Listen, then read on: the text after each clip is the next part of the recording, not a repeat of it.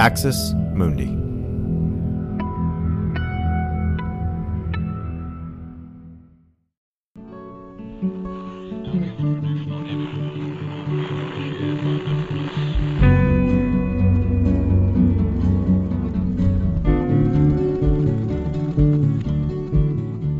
Welcome. Uh, yeah, let's do it again.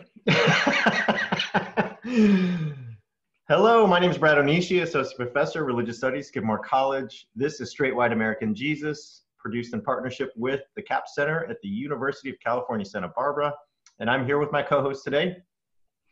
I'm Dan Miller, Associate Professor of Religion and Social Thought at Landmark College. Uh, Brad, I, I, feel like, I, I, don't know, has anything worth talking about happened yeah, this week? Exactly. Is it like, exactly. Are we both a little punchy? Because it's like, it's been like sleepless nights and anxiety and and you know things like that? It is um yeah you know we're supposed to have election night uh thanks to 2020 we now have a new invention which is election night season. Uh, election it night was it was yeah it's a whole season it was very on brand very on brand for 2020 i have to say right? Like you know there's not there's not even like pandemic season at this point. We're coming up on like pandemic year you know? Yep. so yeah yep. so it's just it's just 2020 being 2020. I think that's right. Um, okay, so a couple of things, uh, friends. A lot of you've been, you know, getting at me this week and, and saying, "Can't wait to hear what you guys are going to talk about." And I just want to say up front, there's so much here, so many emotions, so many issues, so many events. So we're not, we're not going to be able to talk about all of it. Um, things are happening in real time. It's Friday uh, midday on the East Coast, and uh, we we have a, a clearer picture now of what's going to happen but um, things are still moving. So we're going to get to all of that. We're going to talk about a bunch of stories that are directly related to both the religious left and the religious right. And yet, Dan, I just I want to start with you and and me, just sort of sharing. You know, I think how we felt throughout the week is is maybe how a lot of people felt throughout the week. So I, I'll ask you this first.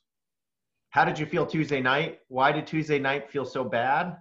Uh, why did Tuesday night feel disappointing? And then we'll get through, you know, we'll get through the week here on to Wednesday, Thursday, now Friday. But why did that initial night just, do you think, feel disappointing?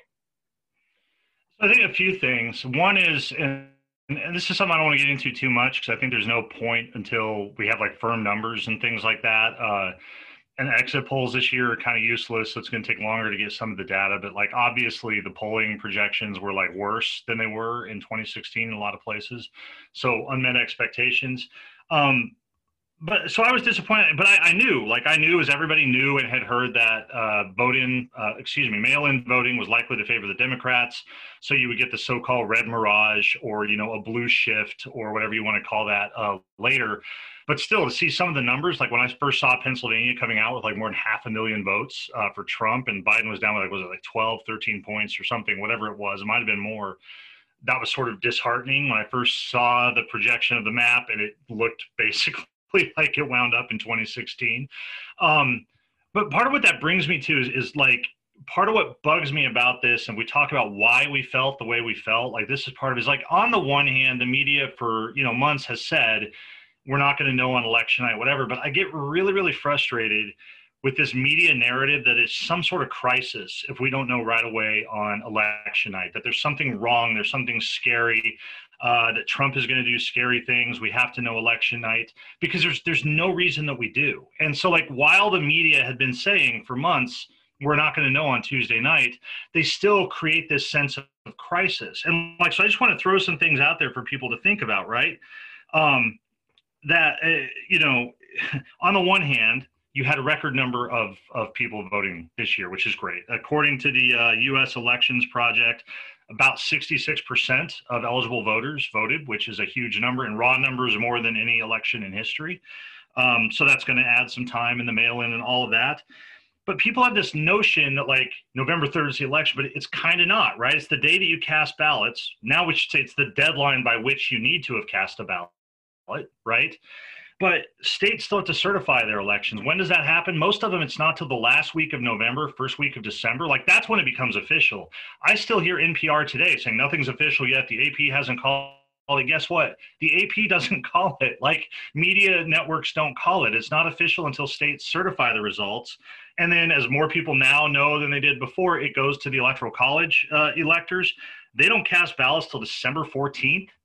Those are not uh, received. The deadline for receipt of those is the 23rd.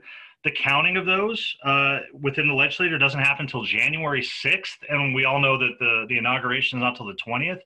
My point is no matter what happens on, on November 3rd, Donald Trump is president until January 20th, like, period. And so that's one of the things I think is there is this crisis that's born both of a media ecosystem that is driven by the same things as like regular TV and entertainment, like ratings, viewers, clicks. And so it is in their interest to create this sense of crisis. You have a 24 hour news cycle, so you get the echo chamber of the same thing. So we fall in the trap that I did of sitting there on Tuesday night at like one in the morning, hitting refresh every 45 seconds, like hoping that something magical like will be different or something. Um, together with just, I think, a fundamental lack of civic education on the part of most Americans who who think of the election the same way that they think of like picking something on Netflix. I should have it now. I should be able to just download it and have it. And it's this kind of consumer mindset built in with ignorance. So all of that to say, I think we've all been conditioned by this. So one reason why we felt the way we did is because despite the fact that it was unsettled, we thought it should be settled and it wasn't. And a similar thing happened in 2018. I'll I'll move on or, or let you take up just a minute.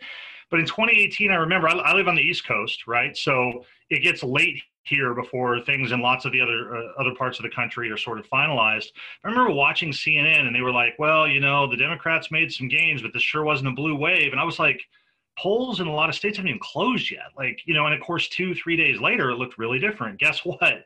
We're here on Friday, a whole three days after the election. Like, that's it and things look radically different. Uh, as we're sitting here right now, Biden, it looks like is is going to win almost all of those those uh, sort of unsettled states. Alaska, he's obviously not going to win, and probably not North Carolina, but the others are breaking his way. All of that to say, I just think we've been conditioned by that, and then the media feeds it, and then Trump, of course, takes advantage of it and, and has been uh, for several days now. Thanks for listening to this free preview of our SWAJ episode. In order to get access to the full episode and so much more, Become a Straight White American Jesus premium subscriber by clicking the link in the show notes. It'll take you like two clicks, I promise. In addition to getting access to this episode, you'll have access to the entire SWAJ archive, over 550 episodes. You'll also get an extra episode every month, ad free listening, Discord access, and so much more. All that for less than six bucks a month, and it helps us keep our flag up and continue to safeguard democracy from religious nationalism, extremism, and rising authoritarianism. Check it out. It's not hard, I promise.